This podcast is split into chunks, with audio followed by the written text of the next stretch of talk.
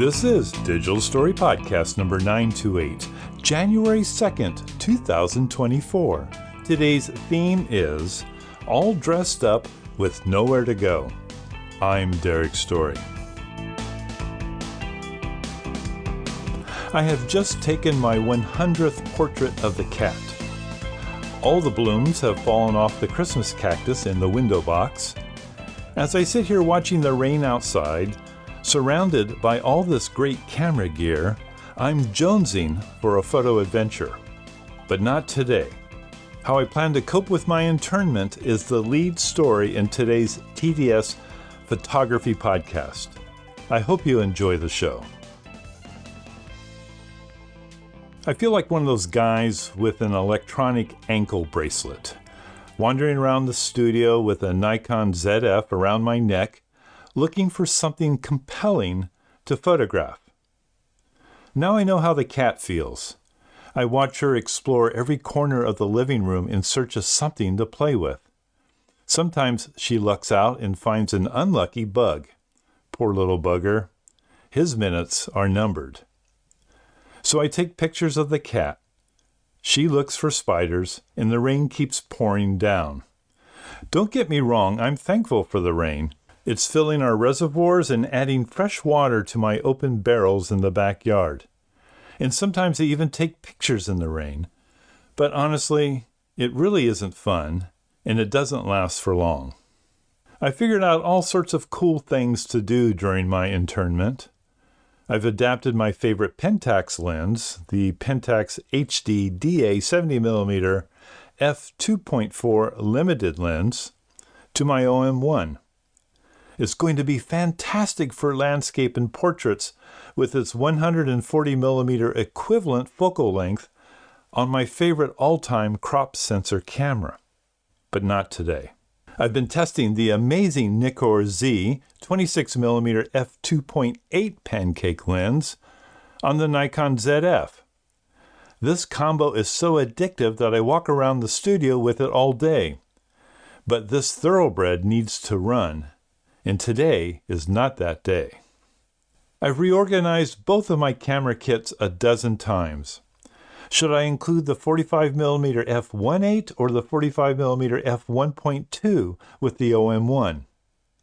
Is there enough room for both the 40mm and 50mm in my Nikon bag? Maybe I should start over. I even pulled out all of my tripods yesterday and started switching their heads. Now I have a Joby head on the Induro and the Induro head on the Manfrotto. Anything other than a Manfrotto head is an improvement. Finally, after this low point, I decided that I needed to do something meaningful. And fortunately, an opportunity presented itself. Teresa gifted me and the boys tickets to the Saturday Warriors game. I checked the weather report and there's no rain in the afternoon.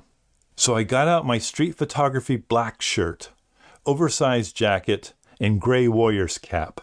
I tucked the ZF with 26mm pancake in a softball sized shoulder pouch that I could wear inside of my jacket, and put the iPhone 15 Pro Max in my front jeans pocket.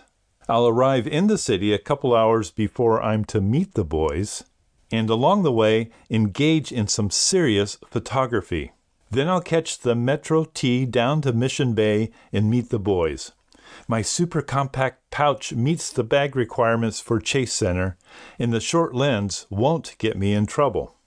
The three of us will enjoy the game, and then I will reverse course back to the parking garage at the north end of the city, shooting pictures all along the way. If this plan works, I will have much to report next week. Stay tuned. And yes, I'm totally excited. Why one photographer prefers micro four thirds. And you can read this entire story on fstoppers.com. I have a link in the show notes. Understanding why a photographer remains loyal to a particular system like Micro Four Thirds can offer some valuable insights into the nuances of photographic equipment. And in the age dominated by APS C, full frame, and even medium format, the perspective of Micro Four Thirds user can be particularly good to hear. Coming to you from Robin Wong, this great video shares the reasons for his enduring love for Micro Four Thirds system. With over a decade of experience, Wong articulates why the system continues to be his choice for both professional and personal projects. His preference stems from the system's compact lenses, renowned for their sharpness, and performance even at wide aperture. Wong highlights lenses like the Olympus 75mm f1.8, which combines a compact form with high quality output, as a key reason for his steadfast loyalty. This preference for smaller, high performing lenses is particularly relevant in an era when many photographers grapple with the size and weight of their equipment. Another significant aspect Wong touches on is the system's reliability. Having used Micro Four Thirds cameras like the Olympus EM1 for professional work, he emphasizes the confidence these cameras instill, ensuring that he can always deliver quality results to his clients. In addition to reliability, he praises the superior handling and ergonomics of Micro Four Thirds cameras. This aspect is crucial for photographers who spend long hours on shoots and value comfort and ease of use. Wong's perspective underscores an essential truth in photography. The best camera is the one that meets your specific needs, be it for ergonomics, image quality, or reliability. The truth is, there is no wrong system, only what's right for you. Check out the video above for the full rundown from Wong. All right, well, a couple thoughts on this post. I like this post a lot. I totally agree with Robin Wong. Uh, I have had the same experience uh, over the years with my Micro Four Thirds systems. They're reliable, they're compact, they're easy to carry. For my event photography, when I'm on my feet for a long time, going from corner to corner of the venue, having that light system that gets the shots is super important. And my clients aren't making billboards with the photos I deliver to them. They are using them for brochures, they're using them for websites, they're using them for social media. And the resolution of a 20 megapixel sensor is plenty, is plenty for their needs. And in fact, even if I have to crop a shot a little bit, there's still plenty of resolution for what they need. I have never had one client ask me for more resolution on any of the shoots I have delivered to them. And then the last thing I want to say is that the Olympus 75mm f1.8, which is cited specifically in this article, is a gem. It is a gem lens. We have talked about it at workshops and in other places. And anyone who has one knows exactly what I'm talking about. One of the big knocks on small sensor photography is that it's hard to control the depth of field. In other words, it's hard to have your subject sharp and then a very soft background. Smaller sensors tend to make everything sharp, right? the subject and the background. Uh, just look at what your smartphone will produce if you don't go into a computational photography mode. Everything will be in focus. For some reason, I don't know what they did. I don't know what Olympus did with the 75mm f1.8, but when you shoot with it at f1.8, the separation is like a full frame camera.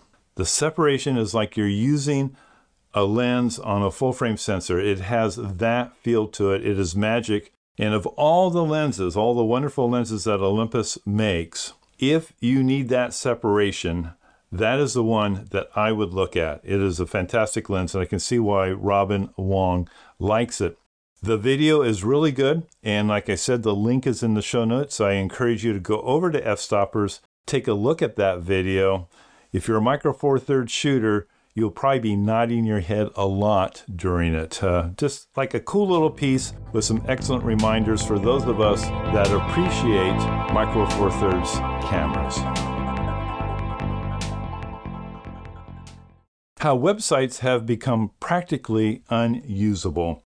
I'm not going to point to any specific page right now, but this is something that I've just noticed more and more recently, especially over the last year. you know, I'm always scouring the web for stories. I want to find interesting things to share with my listeners. I want to find interesting things for me to read and, you know, to stimulate my photography. So I'm always looking for a good story. I go to a variety of sites. And I have found that it is practically impossible on some sites to even read the story because of all the ads, because of all the pop ups. They literally cover the content. they literally cover the content. I found this one story. I'm not going to tell you the site, but I'm just going to say I thought the story was interesting. What to pack for a safari, a detailed safari packing list. I thought, okay, that's kind of fun. I go, I'm going to go over to that story. I tried to read the story and I could not. I had, first of all, I had a pop up come over over the front of the story. There is a ongoing pop up at the bottom of the page. Of course, there's all the stuff running down the sides. And then there is embedded in the article a number of ads that continue to rotate and change. And sometimes I can't tell if they're part of the article or what they are. And then as I keep trying to scroll through it, these embedded ads, and I'm going to just give you a count right now. I'm going to scroll through this. Okay, I'm not even talking about all the other stuff. I'm just talking about the ads that are embedded in the article itself. Okay, here's the first one one, two, three. I'm scrolling, still scrolling. Four, still scrolling, scrolling. Five, six, seven, still scrolling. This is not that long of an article. Eight, I'm at eight so far, still scrolling. Nine, Still scrolling. 10. Scrolling, scrolling. 11.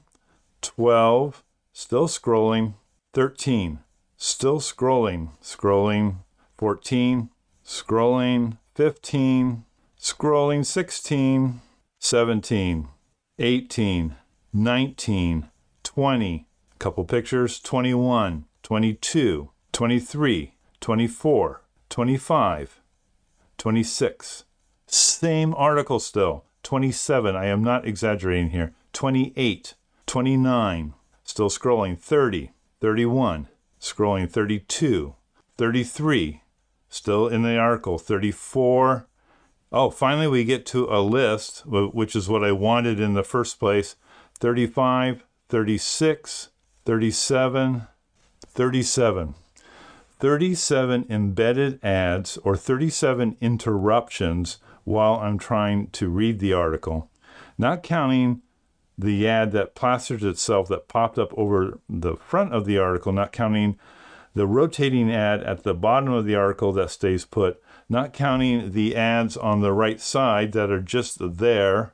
This is unbelievable. I understand having to make money. I do, right? I'm in business for myself. I believe me, I know. I know that you have to capitalize or re, or recoup at least some money for the work that you do. If you're running a website, there are bills to pay, there's a lot of stuff going on, and so you need to generate some money. But here's my complaint the lack of creativity to generate revenue, creativity that would instead be an addition or a help to the reader instead of something that's a barrier to them reading content. Why is that so hard? Why is that so hard? I mean, why do we need so many ads that doesn't even allow us to read the content that we're there for in the first place? How is that good business? And are people actually clicking on these ads or do they just barrage us to where you accidentally click on an ad? Therefore, they get, you know, the few pennies for that click, even though you didn't even mean to do it, even though it doesn't lead to a sale. So, this is something that I think at some point is going to make the web unusable. And it really bums me out because I enjoy reading all these different articles. I enjoy what's going on on the internet. I enjoy pointing people to different websites that are doing good stuff. And the websites that I cite, you know, they have ads too, but at least you can read the content. So if I point you to an article, you can get the content. So those aren't the ones I'm complaining about. It's just something that has been bugging me for a long time. I'm sure if you surf the web and are looking for interesting stories, you run into it yourself. At some point, this is all just going to fall apart, you know, or, or someone's going to do something really brilliant, like find a different way to capitalize on on eyeballs, and they're gonna they're gonna rock. They're gonna rock. Anyway, just a short little note about how websites have been practically unusable. Some of them. Some of them. All right, let's take care of a little virtual camera club news. Speaking of paying the bills, right? Speaking of paying the bills, but this is the first thing that you've heard in the podcast, right? And even so, I'm going to lead off with something that is absolutely free the Nimble Photographer newsletter. There are no ads in that newsletter. You can sign up for free and you can get it most every Thursday. I took this Thursday off because, quite frankly, I'm on vacation. that's why the podcast is a little bit shorter as well. But at any rate, uh, it comes out most every Thursdays. It's free. Uh, it gives me a chance to uh, catch up on things that happen uh, after I record the podcast. If you're interested, on any of my sites, the Digital Story or the Nimble Photographer, just click on newsletter and you can sign up. You can read a newsletter, sign up, and get it in your inbox every Thursday, almost. A big thanks to our Inner Circle members, the folks that support this podcast month in and month out. This is honestly one of the reasons why we don't have a bunch of ads. You know, and I think it's somewhat creative uh, I've done a lot of work to create the inner circle that is a win for everyone involved, and especially you know with a mind toward you know the folks in our community. Inner circle members get discounts on everything that uh, all the workshops that we do online or otherwise. Uh, they have special area that I've designed for them. They get to hang out, share pictures, ask questions, just shoot the breeze about photography. They have that. And, you know, they get the good feeling of keeping terrible ads uh, off the podcast so that we don't have to listen to them and I don't have to read them. I mean, it is just one of those winning things that I think is so much better than having an underwear ad for the first minute of the podcast before you get to any content. So, huge thanks to our Inner Circle members not only for supporting this community, but for saving this community from stuff we just don't want to read or hear. and finally, our longest running sponsor, Red River Paper. They have a tile on all the pages of the digital story. They stand by this podcast, they stand by this community. They provide something that is very useful to artists. And you go to their website, and you know what? You can read the content. it is not cluttered with a ton of ads. They don't have pop ups coming up. They have one promotion that asks you to sign up for the newsletter that comes up. After that, that's it. That's that's all you get. And you know their newsletter is pretty cool. So even that is, is something worthwhile. They just do it right. They do it right. They support the show. They design and sell good product. They support their community.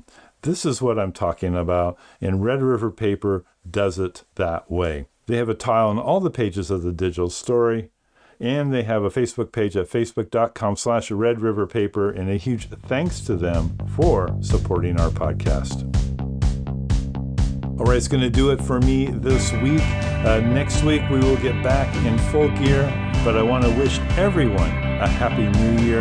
It's been a pleasure to work with you in 2023, and I'm looking forward to a great 2024. See you next Tuesday. Bye bye now.